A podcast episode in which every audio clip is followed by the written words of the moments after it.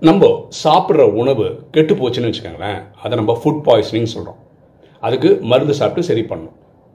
அப்போ நம்ம எண்ணங்கள் எண்ணங்கள் வந்து நம்ம எதை பார்க்குறோம் எதை கேட்குறோம் எதை படிக்கிறோன்றதை பொறுத்து இருக்கு.